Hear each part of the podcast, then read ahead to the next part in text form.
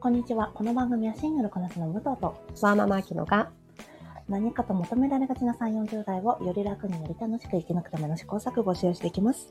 私たちの正解のない話ですが楽しんでいただけると嬉しい です。はい毎朝6時に配信をしています。はい。はい今日はちょっととんでもないです。ちょっと気が早いんですが、今年のベストブックについてお話ししたいなと思います。はい。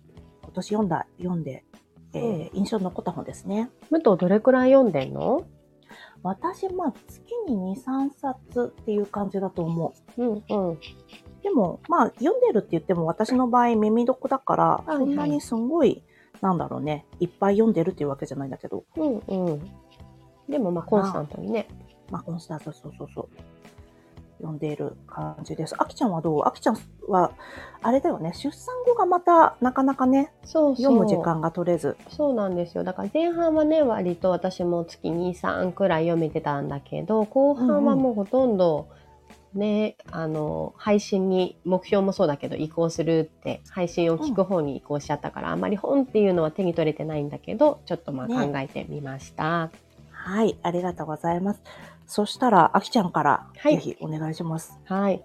えっ、と、まあ、私個人、あの、私が読みたい本っていうよりかは、えっ、と、これ買ってよかったと思える本は、うんやっぱりね、子供に買った本だったんですけれども、うんえーふわふわとチクチクっていう言葉選びの絵本で、うん。うん。斉藤隆さんが書かれている、なんか結構ね、この題名の本がいくつかあったんだけど、斉藤隆さんが、えー書かれているなのかな、ま、あの、作の、えー絵本なんですけれども、うんその、まあ、言葉の大切さを伝えるっていう、あの、絵本ではあるんだけど、うんなんだろう、この言葉を使っちゃダメだよ、言っちゃダメだよっていうのではなくて、なんか言葉を変換することを考えさせてくれる本なのよ。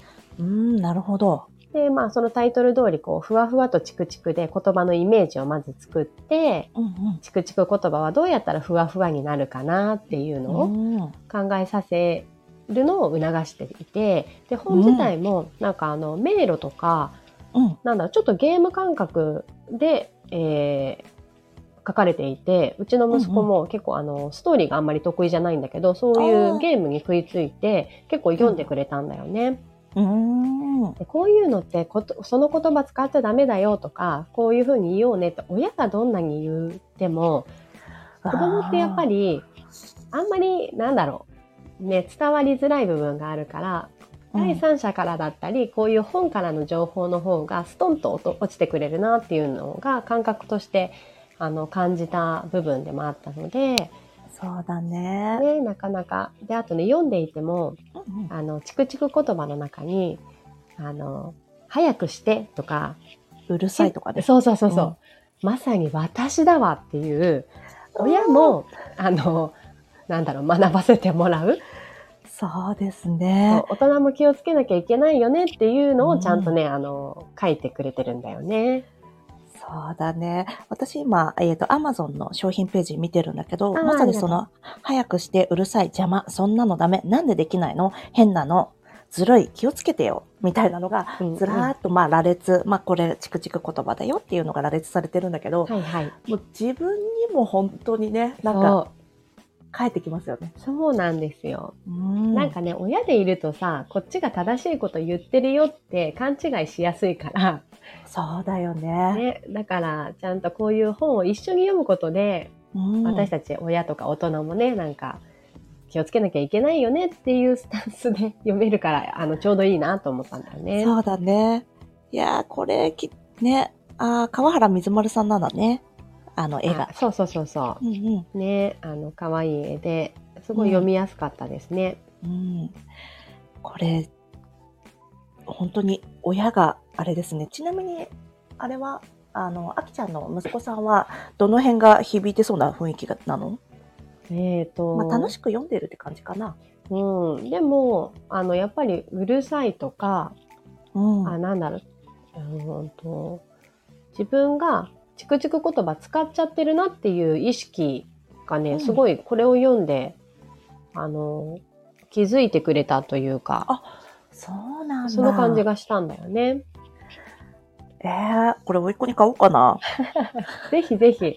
なんかねあ、のうんちょうど今、言葉を、いろんな言葉獲得する時期で、そうだよね。ちょっとさ、お兄ちゃんたちの影響が結構上の人たちの、まあ自分の、私の、なんていうの兄の影響もあると思うんだけど。うーん。そうそう。そう、結局さ、子供が使ってる言葉って周りの大人がね、つ使ってたり、まあちょっと上のお兄ちゃんが使ってたりするから、そうなんだよね。ね、それを知った上で使い方をやっぱり、あの、教えてあげるっていうのが必要なことなんだよね。うんうん。私、この間、あの、ちょっとまた違うんだけど、まあ言い換えをしていきましょうねっていう、なんていうんですかね。まあよくあると思うんですけど、ポジティブな言い方にしていきましょうねっていう時に、うんうんあ、甘えん坊っていう言葉があったの。はいは甘えん坊ってポジティブにどうやって言い換えたらいいんだと思って。い。ででもそれはネガティブな言葉っていう捉え方なんだ。なんか、おそらく、まあ、これは、えっ、と、何ですかね。ネガティブな、そうだね、ネガティブな言葉としとして捉えてるっていう感じかな。うーん。な、うーん、なんて言うんですかね。ちょっとね、うまく説明できないんですけど、この、お子さんの様子を他所にお伝えするときに、まあ、どうやって連携を取っていくかっていう、おあの、申し伝えのときに、まあああ、甘えん坊とかそういった言葉ではか表記せずに、まあ、別の言い方で書いていきましょうねっていう感じなんですけどへえ。なんて言えばいいと思う私それ結局ググったりしたけどなんかうーん人のことを信用できるとかかな大人を要求でできるとかそういうのしか思いつかなくて分かんなかったんだよね。なんかその、んなんでその甘えん坊とその子が、うんうんあの、言われているのかっていう、もうちょっと、なんだろうんうんう、細分化しないと手前の話ってこね、とわもかりづらそう。うんうんそうなんかも大ね人が先生とべったりするとかなのか、ママがいないと泣いちゃうのかとかなのか、そこら辺がね、見えないと何とも言えないけど。そうかもね。ほ大どね人の姿を求めて甘えん坊なのかう、んうんわ。かんないもんね。そうそうそう。で、まあちょっと話それちゃった。あ、そうだね。あ、じゃあはい。じゃあ後半、えー、武藤さんのはおいす。すめお願いします。私は、これこの間もちらっと言ったんですけど、えー、首都さんの毎日食べたい新しい家中華です。レシピ本なん 気ですにけなっど。た。うんうん。そう、すごい、何食べてもミントとニラの炒め物とか、ええおしすごゃいれ。美味しい。なんか本当にいっぱい緑、濃い緑の葉っぱをいっぱい食べるっていう感じで、なんか、うんあと、そのね、表紙の中でも言われてるんだけど、オイスターソースとか使わなくて、ほとんど塩と醤油、あとお酒。ええなんだそよねれで味中付け華がができちゃうんだ。そうなんだよ。すごいね、それは。ね。なんか、あ、そうだ、鶏ガラもいらないの。いや、めっちゃ。豆板醤もいらないの。鶏ガラとオイスターソースなかったら中華作れないもん。本当ですよねうんこれ、これ出たのがいつだったんだろうな。えっ、と、多分ね、10月とかに出たんだと思うんですけど、もうすでに Amazon レビューがね、130ついてますね。うーん。だから結構売れたんじゃないかな。結構平置きでしてあるのも見たし。へえ。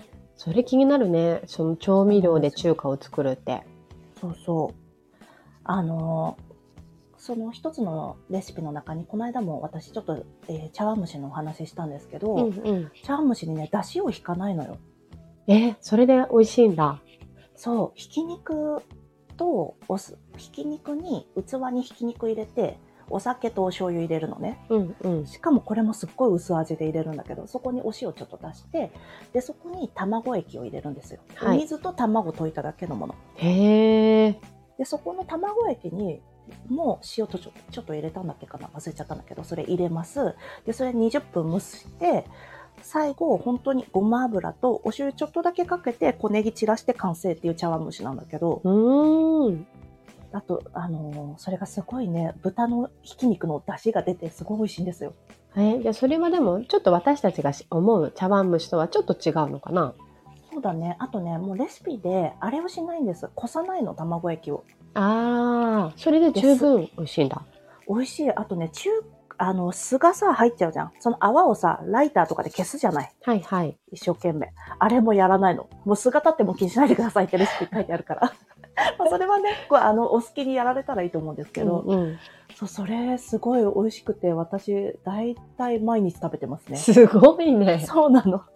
まあ、卵液、えっ、と、2人分、まあ普通に私、卵2個とお水200で2人分なんだけど、それを食べちゃう日もあれば、あの、1人分を卵1個、お水100で作って、うんうん1人分として食べる時もあって、美味しい。手軽へだし。ーちょっとやってみようかな、それ。そうですね。え、ぜかひやっつてみて簡単なのすっごい簡単。あの、へー本当に、なんだろう。まあ、ちょっと湯引きとかをするっていうのがレシピの中で出てくることはあるんですけど、うんうん。でもそれでも材料もいっぱいなくていいですよ。はあ、ありがとうございます。はい。あとは、あの、私何個かこの番組の中でもお伝えしたけど、写生責任とか、うんうんあ。と西加奈子さんの雲を探すも、やっぱりこの振り返ってみて、あ、良かったなと思うしね。うん、あと食事のせいで死なないためにも良かったですね。あの今シナモンロール食べながらこの話してます けど、難しいな、そこ。本当ですよね。昨日もちょっと麻布台ヒルズちらっと行って、行っああ、早て速そうなんですよ。私、なんか今昔の自分の過ごしてた場所にちらちら行くっていうのをなんとなく年末までにやっていて、ほいほい。で港未来行ったりとか、うん。懐かしいね。でいて、そう。で、私、麻布台の本当にあの、前働いてた社屋が麻布台ヒルズのまあ真ん前みたいなところだったので、へえ。そう、麻布台ヒルズ行って、まあ、すまあ、なんだけど、六本木行ってシナモンロール買って帰ってきてるんだけど。あいいね。シナモンのシナモンロールを召し上がってらっしゃるんですね。そうなんでです。そうなんですよし。い。やっぱシナボンはね、土曜日の午前中、お昼ぐらいだったかな、お昼っていうね、もうとんでもなく混む時間にもかかわらず、んお席がガラガラでらして、 頑張れ。ちょっとそう。でも私、席、席空いててすっごい好きなんだよ。窓も大きいしさ。うんうん。だから潰れないでほしいんだけど、いや混んでそうっだてよ欲しくもないし。そう悩だましいですよね。でもやっぱね、そう、好きだからこそさ、多少の繁盛をさ、願わないとなくなってしまうよね。撤退してしまなうく。なそうなんですよね。やっぱすぐなくなっちゃいますからね。嘘でしょっていうぐらいにね。そうそう。あと、やっぱりね、入ってる、麻布台ヒルズ、あの、バイヤーさんが頑張って入ってるお店がすごいっていうのを聞いてたんですけど、うんうん。もうこん、それなりに混んでたかな。へえ。まあね、オープンしたばっかりだしうんねた。ばっかりだからね。うん。という感じでちょっとだけ ざ全然話関係なくなっちゃったんですけどシナボンの話で終わりたいと思います、はい、ありがとうございます。では今日も聞いていただきありがとうございますこの番組はスタンド FM はじめ各種ポッドキャストで配信しておりますハッシュタグ正解のない話でつぶやいていただきましたら私たちがいいねコメントしに参ります皆さんのフォローやご意見いただけますと大変励みになりますのでお待ちしております。ではまた次回。失礼いたします。